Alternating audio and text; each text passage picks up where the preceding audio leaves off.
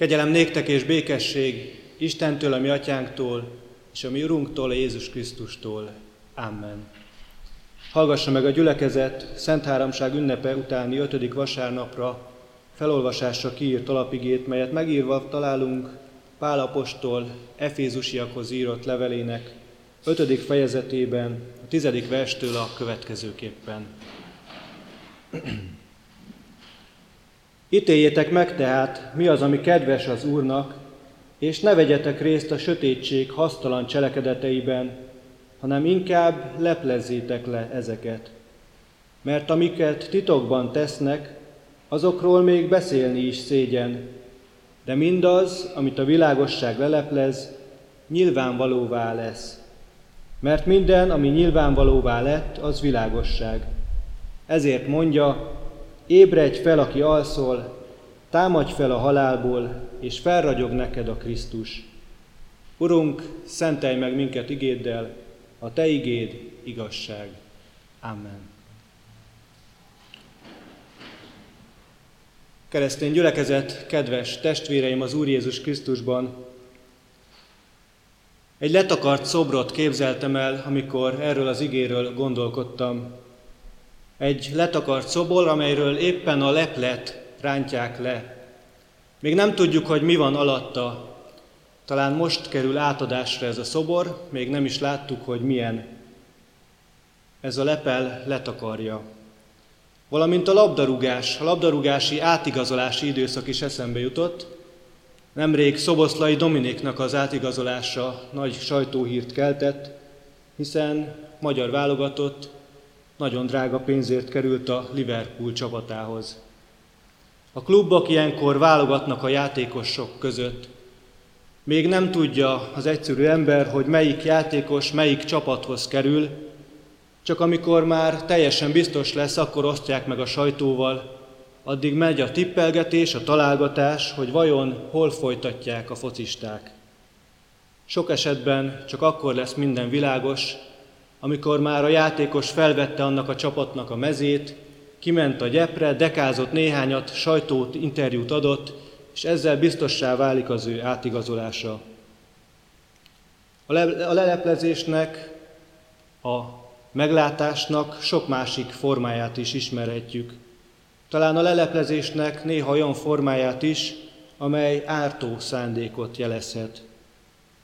Van azonban egy olyan formája, amely kifejezetten hasznos és kívánatos, amikor az ember az Isten előtt leplezi le önmagát, leleplezi saját magát, és hagyja, hogy az Isten fénye, világossága megvilágítsa mindazt, ami benne van, ami az életében van, cselekedetei és gondolatainak az alapja. Mindaz hasznos, mindez gyümölcstermű, de tudhatjuk azt is, és olvashattuk azt is, hogy van haszontalan is, gyümölcstelen. Gyümölcstelen ezt jelzi az a szó, görögből átfordítva, gyümölcs nélküli. Gyümölcstelen cselekedetek. Ne vegyünk ezekben részt, mondja Pálapostól ebben a levélben, az Efézusi levélben. A világosság gyümölcsei ugyanis csupa jóság, igazság és egyenesség, ami a világosság az Istennel, az Istennel való kapcsolatra, az embereknek való segítésre és önmagunk megismerésére mutat. Itt fontosnak tartom ezt is. Ez a világosság, amely Istenből árad, önmagunk megismerésével is összefügg.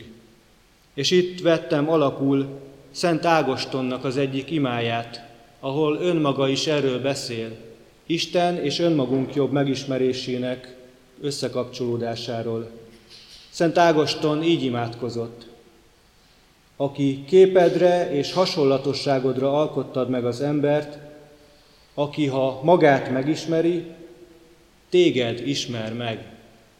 Aki ha magát megismeri, téged ismer meg, imádkozik az Istenhez, tehát ő úgy gondolkodott, Szent Ágoston, hogy önmagunk jobb megismerése közelebb visz minket az Istenhez is.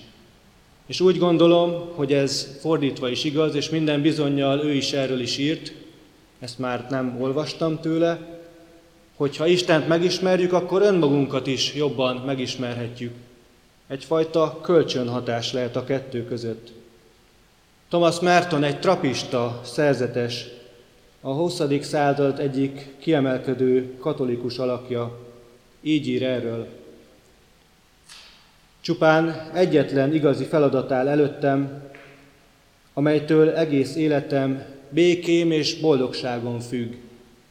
Föl kell fedeznem önmagamat, miközben fölfedezem Istent. Ha megtalálom őt, akkor megtalálom saját magamat. És ha megtalálom a magam igazi énjét, akkor megtalálom őt. Ha magam számára felfedezem önmagamat, ha az Isten fényénél hagyom, hogy megvilágosítson ez az igazi fény, és minél, minél jobban megismerjem önmagam, akkor az egyre jobban az Istenhez vezet engem. Istennel és önmagammal. Isten és önmagam jobb megismerése. Minden gondolatom, minden érzésem, minden cselekedetem ezáltal gyümölcstermőbe fordulhat. Szeretett testvéreim, van néhány virág a lakásomban, az egyiket kifejezetten szeretem.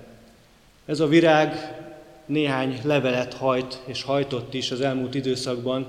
Nagyon érdekes volt megfigyelni, hogy ezek a levelek hogyan mennek az ablak a fény felé, hogyan fordulnak egyre jobban oda, hogy minél több fényt be tudjanak fogadni.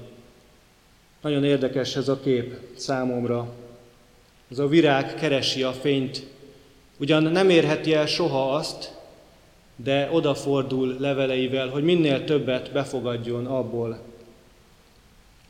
Így gondolom, hogy számunkra is ez hasznos, és ez jó az életünkbe, hogyha odafordulunk az Isten felé, az ő fénye felé, és megpróbálunk minden, minél többet befogadni tőle, minél többet megismerni belőle, és ahogy már a kölcsönhatást sokféleképpen elemeztem, ebben minél többet önmagunkból is megismerni. Hiszen Jézus Krisztus is úgy beszél önmagáról, én vagyok a világnak a világossága. Ő azért jött, hogy világosság legyen az emberek számára és számunkra is. Az Efézusi levélnek az igéi pedig cselekvésre is hívnak minket, nem egyszeri reakciót várnak tőlünk, hogy egyszer odaforduljunk az Istenhez, hanem minden napos, minden pillanatos reakciót, hogy mindenkor erre a gyümölcstermő életre, az emberekhez és az Istenhez való kapcsolatra építsünk, és ragaszkodjunk minden, mindenhez. Minden döntésünk szóljon arról, hogy ez a világosság Jézus Krisztus, ami Istenünk vezet minket. Még ha nehéz pillanatokban nehéz is megfelelő reakciót adni, egy-egy helyzetben mégis van iránymutatásunk, a szeretet nagy parancsolata. Szeressük az Istent teljes szívünkből, teljes lelkünkből és teljes ermékből, és úgy szeressük a fele barátunkat is, mint magunkat. Tehát van iránymutatásunk, ez a szeretet, amely alapja lehet az Istennel való kapcsolatunknak és az emberekhez való kapcsolatunknak, kapcsolatunkhoz is. Fele barátunkat úgy, mint önmagunkat. Itt is nagyon fontos, hogy hogyan ismerjük önmagunkat, mennyire szeretjük és tudjuk szeretni önmagunkat. Istenhez, önmagunkhoz és a fele barátunkhoz való viszony mennyire fontosak ezek az életünkben.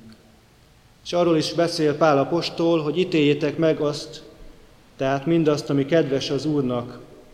Erre hív minket Pál apostol, hogy észrevegyük minden döntésünkben, minden tettünkben és cselekedetünkben, hogy mi az, ami kedves az Istennek, mi az, ami az ő szándéka szerint való. És számtalan példát láthatunk Jézus életéből és cselekedeteiből, amelyben irányt mutat nekünk az ő tettei, a gyümölcstermő tettek, amikre, hogyha koncentrálunk, akkor mi is meghozhatjuk ezeket a gyümölcsöket. Ébredj fel, aki alszol, támadj fel a halálból, és felragyog neked a Krisztus. Olvashatjuk a 14. versben. Ezek az igék, ezek a mondatok felráznak minket. Ébredj fel, támadj fel. Dinamika, mozgás van ezekben. Felszólítanak szinte minket a cselekvésre, hogy tegyük mindazt, ami kedves az Istennek. Leplezzük le mindazt, ami a sötétségé. Ismerjük meg önmagunkat, ismerjük meg az Istent, ébredjünk fel, támadjunk fel. Dinamika, erő van ezekben a szavakban. És arról is olvashatunk a jelenések könyvében, hogy egykor majd mindjájan leplezetlenül állunk meg az Isten ítélőszéke előtt. Tehát már most elkezdhetjük ezt a leleplezést, mert egykor úgyis előtte letakart leplek nélkül, leplek nélkül leszünk ott előtte. Mint ahogy egy szoborról lerántják a leplet átadáskor, úgy ott Jézus Krisztus ítélőszéke előtt leplezetlenül állunk majd mi is meg. Ébredj fel, támadj fel. Eredetileg Pálapostól ezeket keresztelésre, eredetileg ezek a keresztelésnek az igéi voltak, ezeket használták, amikor valakit megkereszteltek. Egy kisgyermek, amikor a keresztséget megkapta, az új élet reménységét, az új élet ajándékát kapja meg. Ébredj fel, támadj fel. És ugyan nem juthatunk el Isten tökéletes megismerésére ebben a világban, de lépésről lépésre egyre, töz, egyre közelebb kerülhetünk hozzá a fény forrásához, és egyre jobban feltárulhatnak apró részletei, hogy milyen csodálatos Istenünk van, és egyre jobban feltárulhatnak mi magunk részletei is, hogy kik vagyunk mi, honnan jöttünk és hová tartunk. Az Isten és az önmagunk jobb megismerése kölcsönhatásban van, és egyre részletesebben ismerhetjük meg önmagunkat és az Istent is. Ahogy a szobrot is, amelyről lerántjuk a leplet, lerántja a leplet az átadó, ahogy kezdtem, azt a szobrot is egyre részletesebben láthatjuk, ahogy egyre több időt töltünk előtte, ahogy a kis, apró megformáltságokat is észrevehetjük. Először csak talán nagy áttekintésben végigfutjuk a szobrot, de ahogy egyre több időt töltünk ott, a kisebb, apróbb részletek is kivillanhatnak. Így hívnak minket is erre az igék. Ébredj fel, támadj fel! Isten ismeretének és önmagunk ismeretének a jobb, az egyre biztosabb, egyre mélyebb talajon álló lábakra.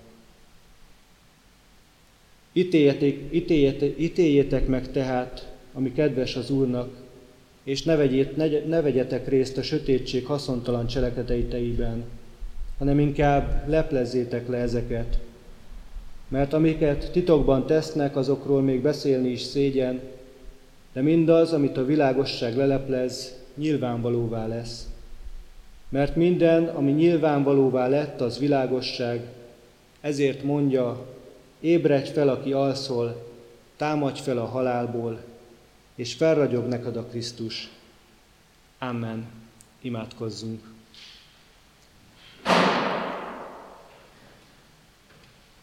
Teremtő mennyei atyánk, aki arra hívsz minket, hogy felébredjünk, feltámadjunk, köszönjük, hogy a te világosságod ragyog. Köszönjük, hogy ebben a világosságban egyre jobban megismerhetjük önmagunkat, és megismerhetünk téged is. Kérünk téged, vezess minket ezen az úton, és légy velünk minden napon. Amen.